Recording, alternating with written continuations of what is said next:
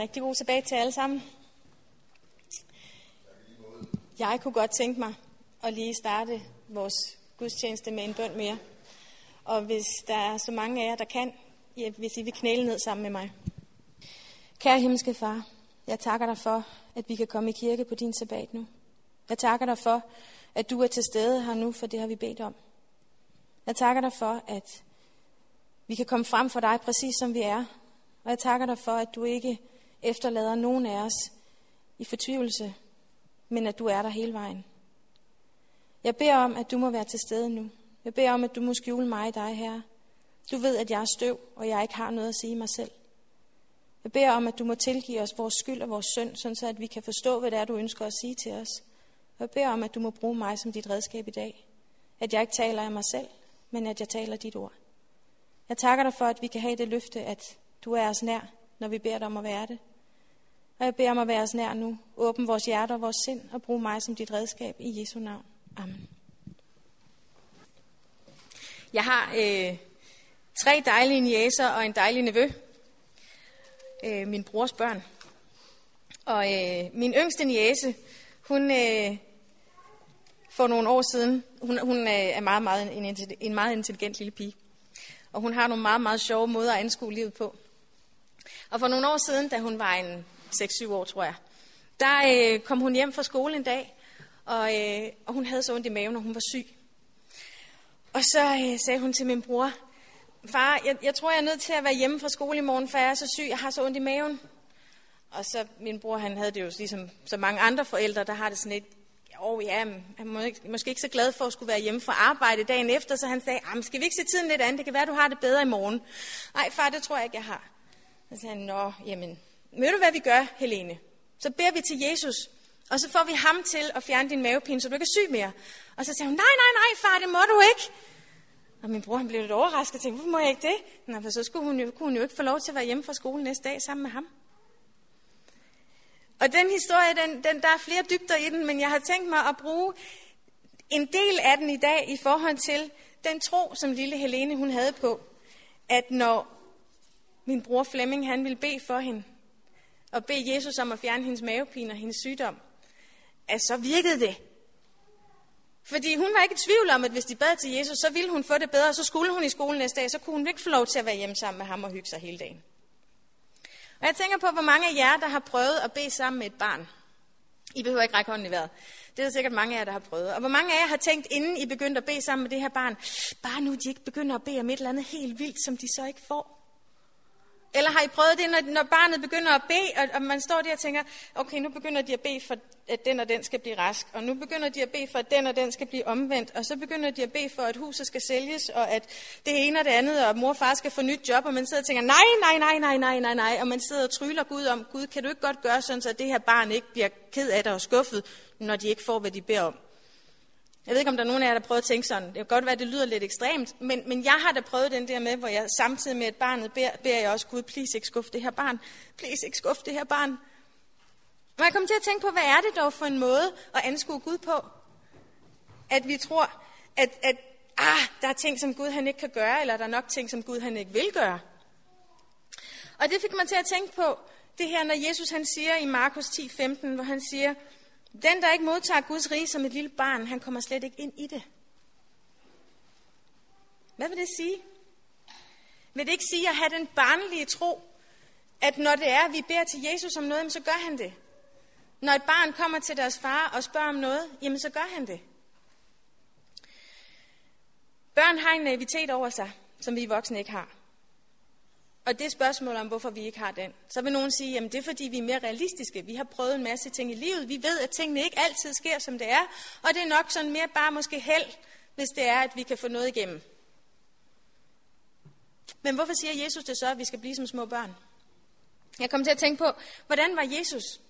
Han tvivlede jo aldrig nogensinde på sin tro, og han tvivlede aldrig nogensinde på sin far. Han sagde jo selv, at jeg og faderen er ét. Jeg gør ikke noget af mig selv overhovedet. Det var ikke fordi Jesus han mente, at det var ham, der gjorde det i egen kraft. Han mente, at han var i kontakt med sin far. De var ét. Og han stolede på, at når han gjorde mirakler, så skete det. Var der nogensinde nogen af disciplene, der tvivlede på Jesus? Ja, det var der i hvert fald. Og hvad var det, han ønskede at lære dem dengang, som han også ønsker at lære os i dag? Lad os prøve at slå op til Matthæus kapitel 21 og vers 18-22. Matthæus evangeliet kapitel 21 og vers 18-22.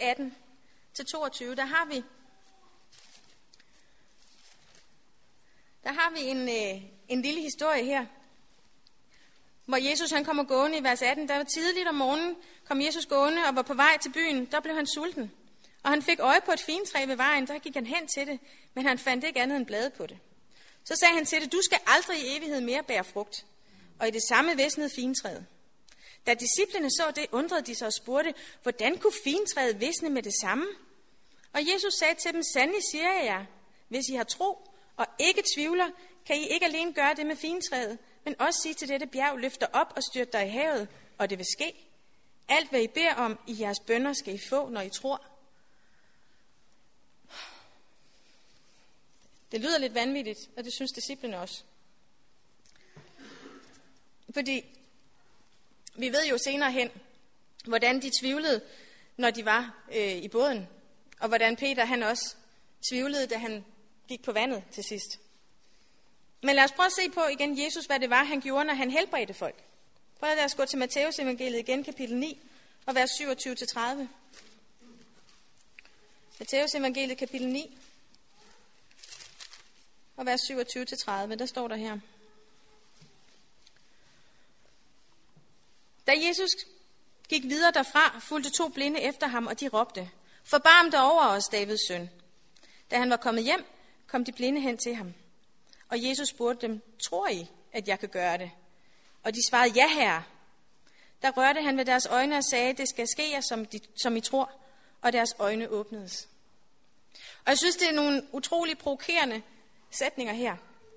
Tror I, at jeg kan gøre det? Og de svarede: Ja, herre. Hvor mange af os tror på, at Jesus kan gøre alt, og vi svarer: ja, vi tror på det.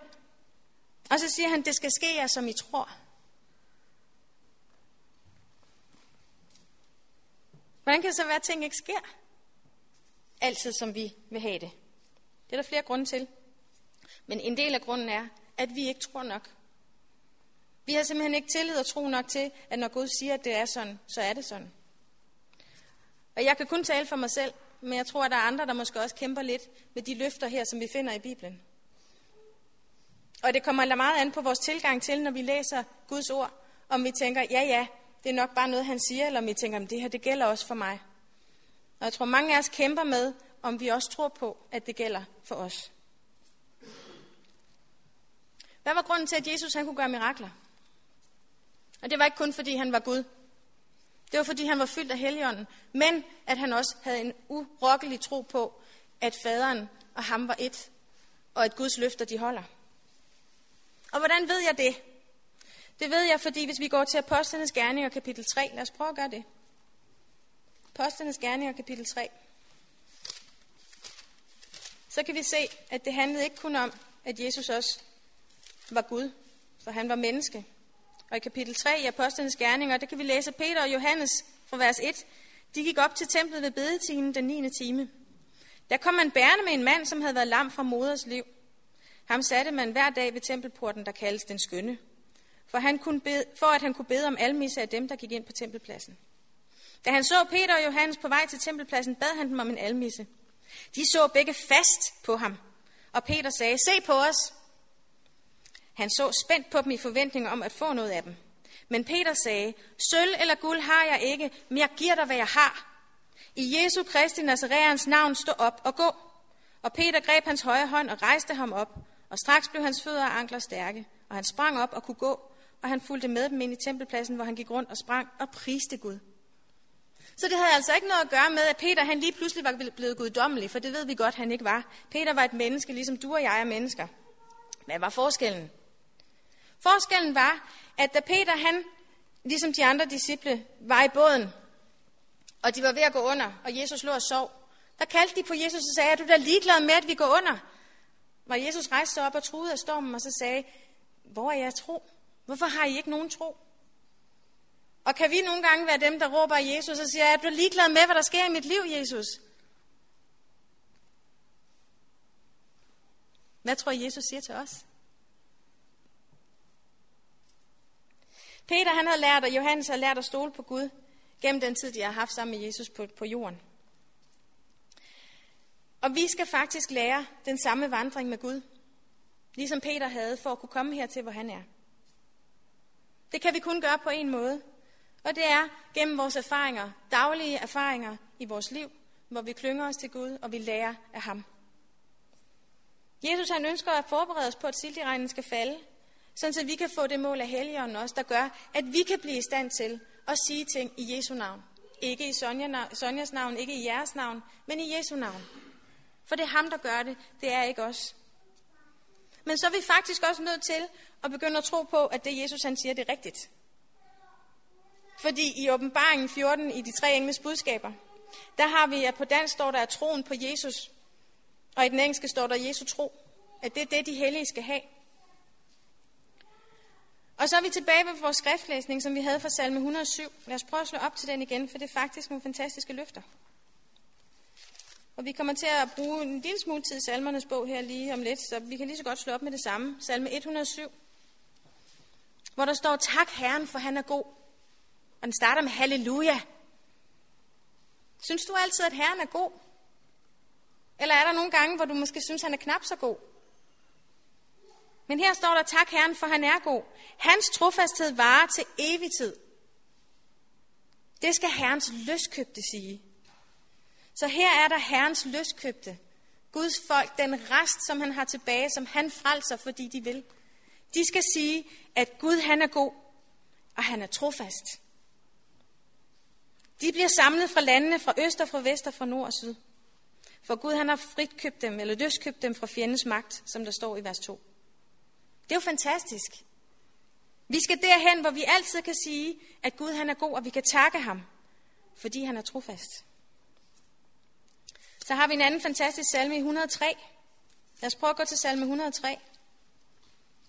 Der står der i vers 8, Herren er barmhjertig og nådig, sen til vrede og rig på troskab. Han anklager ikke for evigt og vredes ikke for altid. Han gengælder os ikke vores synder og lønner os ikke efter vores skyld. Det er jo fantastisk. Så højt som himlen er over jorden, så stor er hans nåde mod dem, der frygter ham.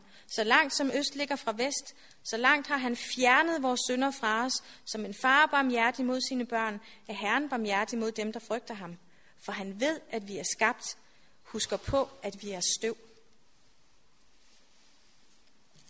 Herrens troskab i vers 17 varer for evigt, til evighed mod dem, der frygter ham, og hans retfærdighed mod børnenes børn, mod dem, der holder hans pagt og husker hans bud og følger dem. For Herren har grundfæstet sin trone i himlen, han hersker som konge over alle. Herren er trofast. Han er barmhjertig og nådig. Tror vi på det? Er det vores erfaring, at Gud er trofast? At han er nådig og at han er barmhjertig? Lad os prøve at gå til salme 84.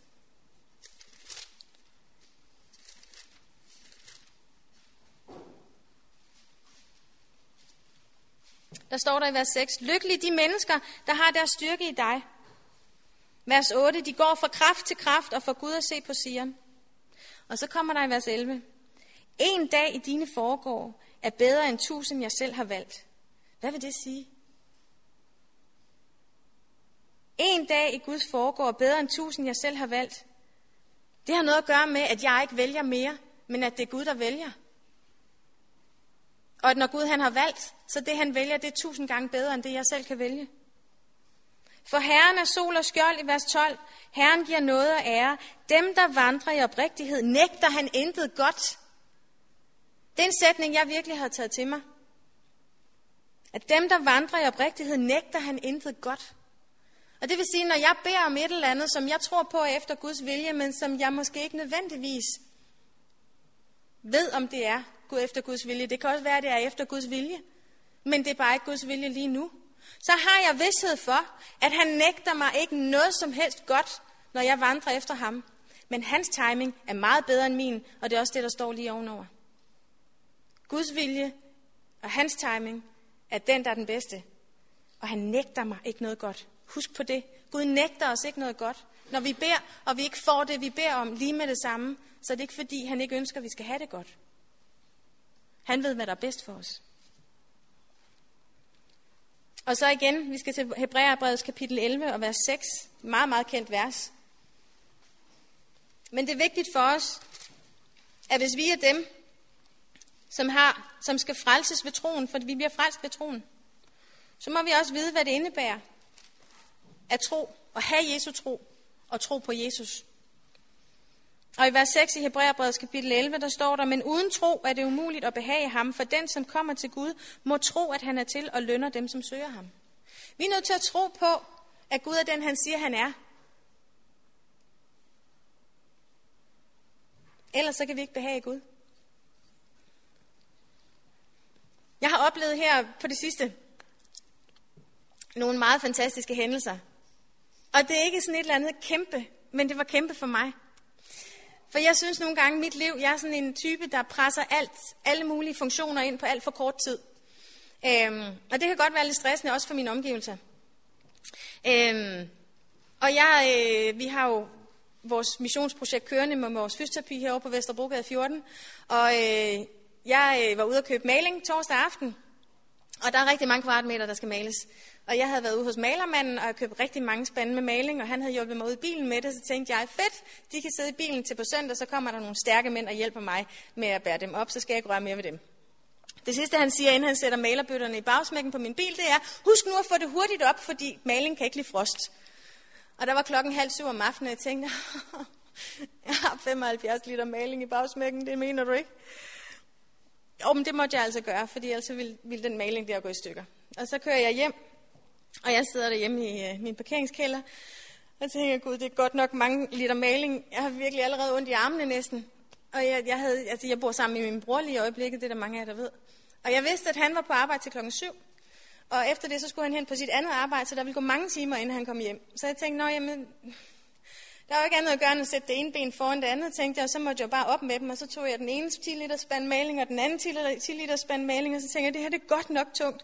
Og så gik jeg op ad trappen, så følte jeg, at armene blev længere og længere og længere, og så begyndte jeg at klage. For sådan, jeg klager. Jeg har godt klage til Gud nogle gange. Og så sagde jeg, Gud, det kan du simpelthen ikke være bekendt, det her. Og hvorfor skal jeg også? Og det er tungt, og jeg synes altid, jeg slæber, og det kan ikke være rigtigt. Og så satte jeg malingen ind, og så da jeg kom ud, så sagde jeg, Gud, du har lovet at gøre mine byrder lettere. Nu vil jeg rigtig gerne have, at du gør mine byrder lettere. Jeg ved ikke, hvordan du har tænkt dig at gøre det, men jeg vil rigtig gerne se det. Og i det, jeg åbner op til den yderste trappe, jeg har, som går i sådan en vinkel, så hører jeg simpelthen bare braget af en dieselmotor. Det lød meget, meget højt i mine ører, nede i parkeringskælderen. Og jeg tænkte, det kan kun være min bror, der kører i den der bil, for han har en arbejdsbil, som virkelig er en stor bil. Og så tænker jeg bare, det var dog fantastisk, det er Lennart, der kommer hjem. Og så jeg løb med armene i vejret hele vejen ned ad trappen, og han kom kørende, smilende og glad. Jeg løb hen til ham og sagde, du bønnesvar, sagde jeg så. Og så sagde han, nå, det var da dejligt, hvad indebærer det? Du skal bære 65 liter maling op, sagde jeg så. Og han smilede sødt og sagde, det skal jeg nok. Han er den stærkeste mand, jeg kender, så det gør ham ikke så meget, men alligevel. Og Gud, han er god, han er fantastisk. Og så gjorde han også det samme fredag eftermiddag, hvor jeg havde været ude at handle, og havde 5 meget tunge bæreposer med indkøbsvarer. Lige det samme, så kom min bror hjem igen, så han kunne lige få lov til, uden at spørge, gik han hen og åbnede bagsmækken, da han kom kørende og bare åbnede og gik og bare op. Det er fantastisk. Gud, han er i detaljen, han er i de små ting. Og når han er i de små ting, når han bekymrer sig om, at jeg ikke skal bære de tunge ting op, så bekymrer han også om de store ting i vores liv. Vi kan stole på Gud. Han er der hele vejen igennem. Men, lad os prøve at slå op til 1. Johannes brev, kapitel 3 og vers 21. 1. Johannes brev, kapitel 3, og vers 21.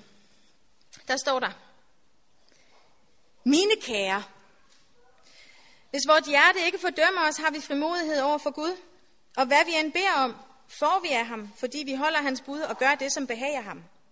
Og dette er hans bud, at vi skal tro på hans søns, Jesu Kristi navn, og elske hinanden, som han har påbudt os. Den, der holder hans bud, bliver i Gud, og Gud i ham, og han bliver i os. Det ved vi af ånden, som han har givet os. Inden jeg kommenterer på det, så læser jeg lige lidt videre i kapitel 5 og vers 14-15. Der står der. Og dette er den frimodighed, vi har over for ham, at hvis vi beder om noget, som er efter hans vilje, hører han os. Og når vi ved, at han hører os, hvad vi end beder om, så ved vi også, at vi allerede har fået det, vi har bedt ham om. Nu er jeg ikke ude på at være strid, og jeg er ikke ude på at prøve at miskreditere Gud. Men der er garanteret nogle af jer herinde, der har prøvet at bede om noget, som efter Guds vilje, som I ikke har fået. Og så er det så, at vi skal tænke over, hvorfor har vi så ikke fået det? Det står her. Er det så, fordi Gud han ikke er til at stole på? Eller er det, fordi han ikke har hørt os? Nej, det kan det umuligt være, fordi så skulle Gud være en løgner, og der står, at Gud han ikke lyver. Det står i Guds ord. Hvad kan det så være, der er årsagen til, at vi ikke altid får de ting, som vi beder om, selvom vi ved, at det er efter Guds vilje, for det står nogle gange også, at det er efter Guds vilje, at vi kan bede om de bestemte ting. Enten så har vi fået Guds vilje, når vi beder om det, og så er det, fordi vi tror, vi skal have noget bestemt. Kan I følge mig? Så hvis jeg beder om, at Guds vilje skal ske, og der ikke sker noget, er det så, fordi Gud han ikke har hørt mig, eller er det, fordi jeg rent faktisk har fået Guds vilje? Det kunne godt være, at Gud han ikke vil det samme, som jeg vil. Det kunne tænkes. Der er også den anden mulighed. Det er, at vi er tilbage i den tredje engels budskab i Åbenbaring 14. Og der står der i vers 12, her kræves der udholdenhed af de hellige, dem som holder fast ved Guds bud og troen på Jesus. Stod der ikke noget om Guds bud i Johannes kapitel 3, 1. Johannes kapitel 3? Det gjorde der, der stod, mine kære, hvis vort hjerte ikke fordømmer os, har vi frimodighed over for Gud. Og hvad vi end beder om, får vi af ham, fordi vi holder hans bud og gør det, som behager ham. Så der er altså knyttet nogle ting til de her løfter. Det er ikke bare sådan, at jeg kan bede om, hvad jeg vil, og så får jeg det. Der er nogle ting, der skal opfyldes i de her ting. Der er ingen af jer, og heller ikke mig, der kan holde Guds bud i egen kraft. Og det er et helt andet studie, som jeg ikke vil gå ind i her. Men Jesus siger selv, skilt fra mig kan I slet intet gøre. Og Paulus skriver, alt formår jeg i ham, der giver mig kraft. Så ved at være i tæt forbindelse med Jesus, ved at klynge os til ham, så har vi løftet om, at han kan gøre ting i os, som vi ikke kan gøre selv. Og ved at klynge os til Gud, så kan han opfylde sine løfter i os om, at det skal blive muligt for os at holde Guds bud, og at få det nye hjerte, så det bliver muligt for os. Men der står her, at der kræves udholdenhed. Og hvor mange af jer synes, det er sjovt at blive ved med at bede om den samme ting år efter år. Det kan være en eller anden af jeres kære, som I stadigvæk beder for, som ikke har taget imod Jesus endnu. Det kan være nogle andre ting i jeres liv, som I har bedt for i mange år, som ikke er sket endnu. Det er ikke særlig sjovt. Er det så, fordi Gud han ikke hører os? Nej, vel er det ej, for vi har løfterne om, at Gud han hører, hvad vi beder om, når det er efter hans vilje, så får vi det også. Men Gud er nødt til at træne os i udholdenhed. Udholdenhed, det er ikke noget, vi har. Det er ikke noget, vi bare får. Det er noget, der skal trænes. Og hvordan træner man bedst udholdenhed? Det er ved at trække tingene ud. Og hvorfor man der kræves udholdenhed af de hellige i kapitel 14 og vers 12? Det gør der, fordi at vi har en beskrivelse af, hvad der kommer til at ske lige straks. Vi har en beskrivelse af, hvordan verden kommer til at se ud. At der vil blive indført en lov, som gør, at vi ikke kan få lov til at tilbede om sabbaten. At kampen, den store strid mellem Gud og Satan, den snart er endt, og den snart kulminerer i lovgivningen, der træder ind og skal bestemme, hvem vi skal tilbede og hvordan. Om vi tilbeder dyret, som er Satan, eller om vi tilbeder Gud, som er vores konge og vores herre. Der kommer til at komme en tid, som vi ikke har prøvet, og som ikke har været på jorden nogensinde. Og vi står lige på kanten af den. For at kunne holde ud igennem den tid, der er vi nødt til at lære udholdenhed. Det er den eneste mulighed, vi har for at kunne lære udholdenhed. Det kommer ikke af sig selv. Og hvis ikke Gud han trænede os i det nu, så vil han ikke være en kærlig Gud. For så vil han ikke have gjort os klar. Og Gud er en kærlig Gud. Han gør os klar. Og så er det, vi skal huske på, hvad vi læste i salme 84. At Gud han holder ikke noget som helst godt tilbage fra os. Men det, der er vigtigt, det er, at når vi beder om noget, så skal det ikke være for egen vinding.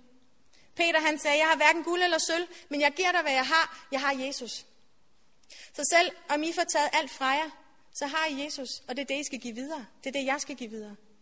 Vi har ikke andet. Vi må ikke forvente, at vores liv her på jorden, det skal være sådan, at vi skal leve rigtig godt, og vi skal have store huse, vi skal have store biler, vi skal have gode jobs, og vi skal have smukke ægtefæller og smukke børn og kloge det ene og det andet og gode venner.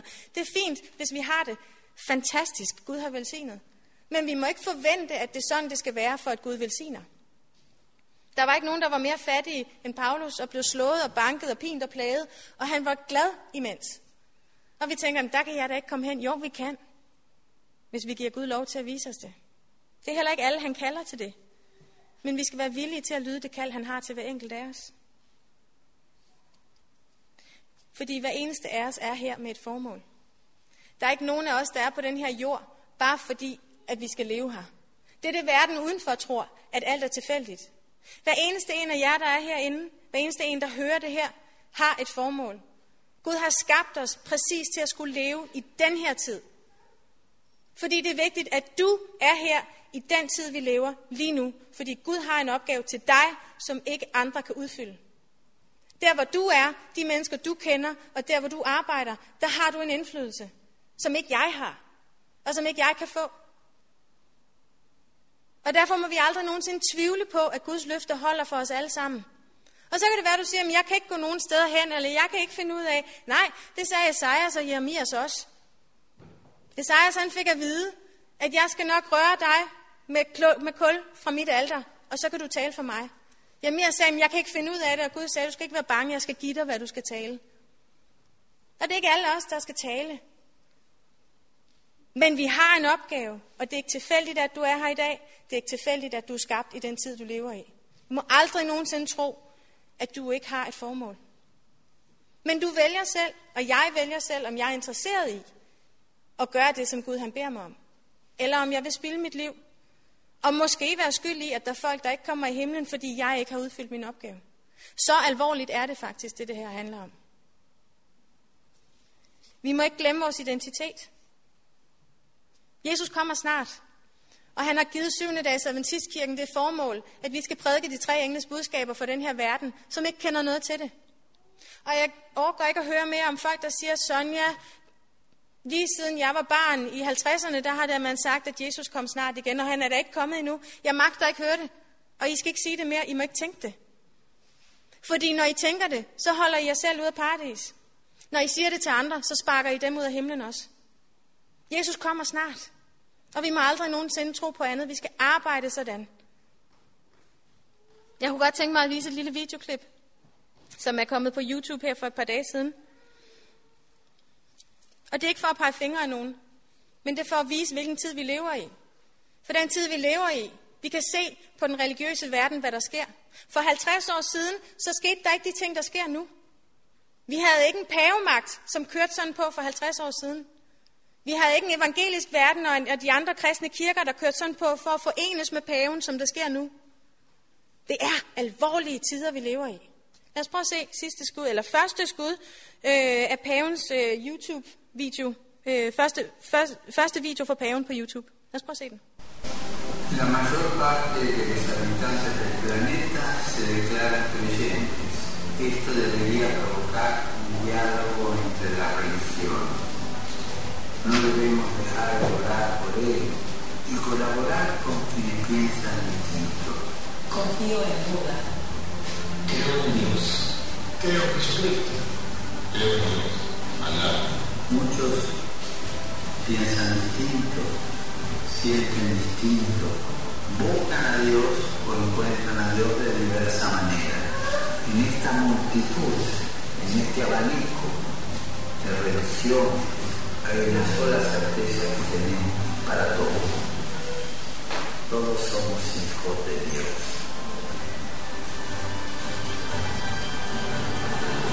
Creo en el amor. Creo en el amor. Creo en el amor. Creo en tu amor. Confío en vos para distinguir mi petición de este mes. Que el diálogo sincero entre hombres y mujeres de diversas religiones conlleve frutos de paz y justicia. Confío en tu oración.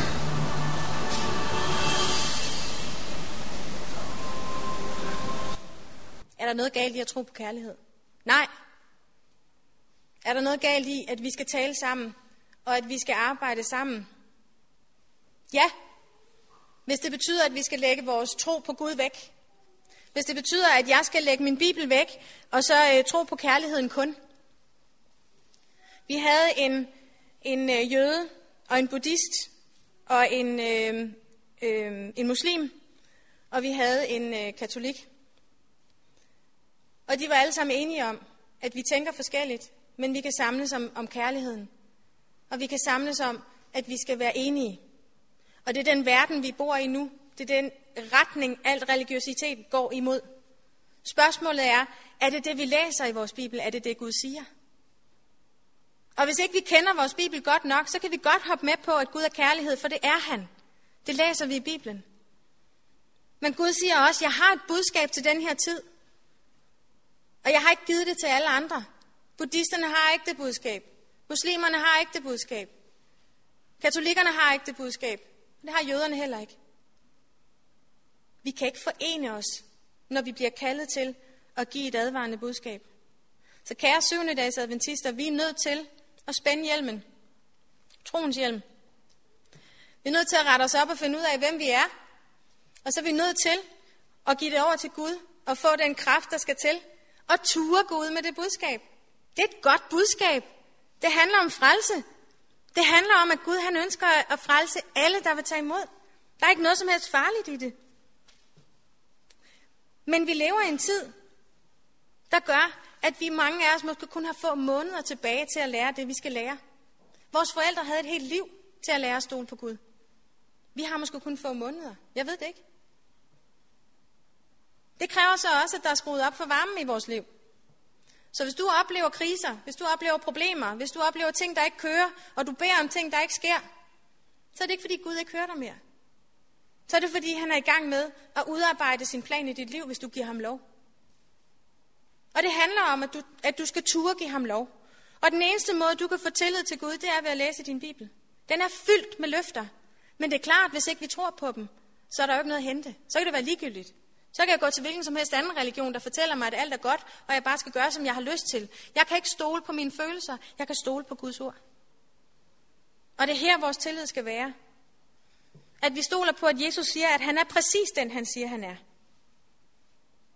Spørgsmålet er, om du tør tro på ham. Eller om du tror på det forførende budskab om, at vi tror på kærligheden. Jeg tror på kærligheden. Jeg tror på, at Gud han elsker mig, og han elsker os alle sammen nok, til at Jesus skulle dø for os. Spørgsmålet er, om du vil være med til i kærlighed at give det her budskab fra de tre engle i Åbenbaringen 14 videre til dem omkring dig. For det er ikke kærlighed at holde mund. Hvis du holder mund, så kan du være skyldig, at mange ikke kommer i himlen. At Gud ikke får alle sine børn med hjem. Det er kærlighed at tale i kærlighed. Det er meget udansk at komme med appeller. Men jeg tænker mig at gøre det alligevel, og der er ikke nogen, der behøver at stå op, eller række hånden i vejret, eller noget som helst. Men jeg kunne godt tænke mig, at alle bruger tid på nu, til at tænke over, om vi tør stole på Gud nok til, at han får lov til at bestemme i vores liv.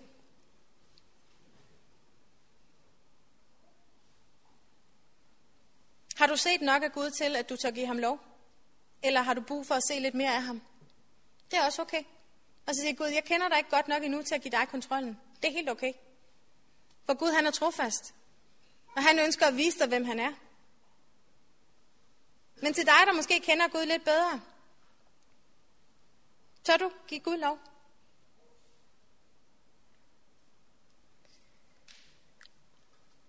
Inden vi beder, så vil jeg gerne afslutte med et løfte. Fra Esajas 41:10. Og ikke i tvivl om, at det er fuldstændig rigtigt, det der står her. Esajas 41:10, der står der, frygt ikke, for jeg er med dig. Fortvivl ikke, for jeg er din Gud. Jeg styrker dig og hjælper dig. Min sejrrige hånd holder dig fast. Kære himmelske far, jeg takker dig for dine løfter. Jeg takker dig for dit ord, og jeg takker dig for Jesus. Jeg takker dig for, at du har givet os mulighed for at leve i den tid, vi lever i nu. Det er spændende tider. Du har kontrollen, selvom at det ser ud som om verden den går at lave. Jeg takker dig for, at vi ikke behøver at frygte noget. Jeg takker dig for, at du er med os uanset hvad.